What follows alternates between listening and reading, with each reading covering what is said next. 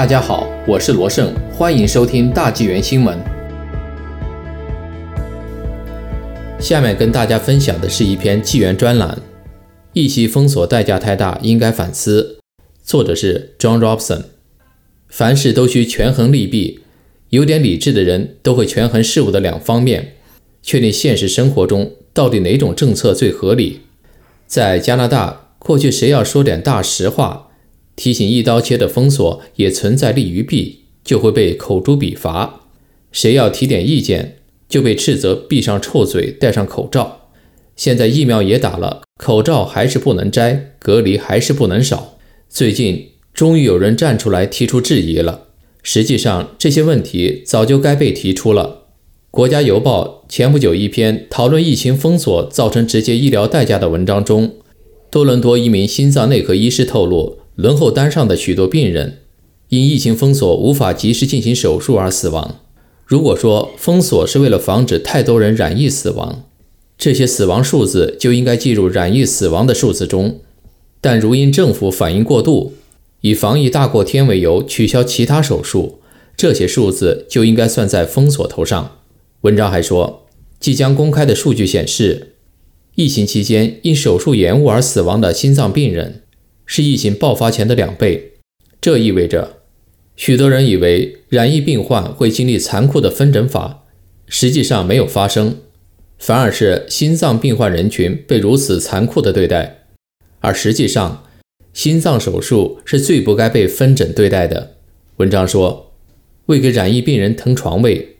全国医院成千上万的手术被积压延后，其中有眼科、髋关节甚至癌症手术。要解决这些手术积压，全国医院所有手术室即使一周不休、全天二十四小时做手术，也要花上好几年的时间，花掉几十亿。问题是，加拿大医疗制度中一直存在手术积压的问题，并不是什么突然冒出的小漏洞。如果多花点钱，让医生工作时间长点就能解决手术积压的问题，那在疫情爆发前这些问题就能得到解决。人们不仅要问：如此严重的直接医疗成本被如此严重的忽略，怎么会这样？自去年三月疫情爆发后，在防疫问题上，政府无论是封锁还是强制戴口罩，都叫人们不要问，不要讨论什么其他替代疗法等，不要讨论谁风险大。也不要追究病毒的源头。对于这些要求，老百姓基本是逆来顺受。媒体记者充当起了政府的拉拉队长，面对专家成天施压，活动人士动不动的威胁，政客成天鼓噪叫大家相信科学。实际上，政客们自己都不知道到底什么是科学。在封锁疫苗接种时间间隔、封锁解封、高尔夫球场和游乐场禁令等太多问题上。反反复复朝令夕改，太多立法机构形同虚设。在正常法治社会，人们在提出质疑的同时都遵纪守法，当然是好事。但如果一个社会提出质疑都要被审查和晋升，就很危险了。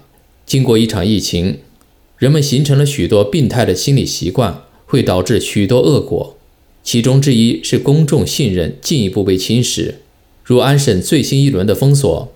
就被人们普遍并购和无视。在戴口罩的问题上，面对反对的声音，有些人可能还是要骂骂咧咧，更不用说提出点其他疗法了。问题是，一片薄薄的口罩，充其量也就相当于一件汗衫的防护效果，还真起不了什么大作用。就像当初欧洲黑死病一样，仅用围巾捂嘴是防不了病毒的。奇怪的是，在其他疗法问题上，有些被人攻击的体无完肤，有些却被奉如神明，如吃维生素 D 片增强免疫力等。现在这些傻缺又说打了疫苗待在家里还要戴六层口罩，所有这些难道不值得大家反思吗？为了出口恶气针锋相对，实为下下策。但审视一下过去，看看哪些做得好，为什么会出错，却非常的必要。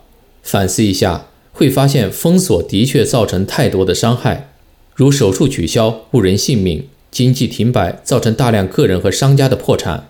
所有这些伤害一直都在发生，只是现在终于有人敢正视。正视过去会发现一个国家在群体恐慌下，靠政府强制性的统一行为，禁止人们质疑和探讨其他的办法，实在是愚蠢至极。不幸的是，历史一直都在这么重复。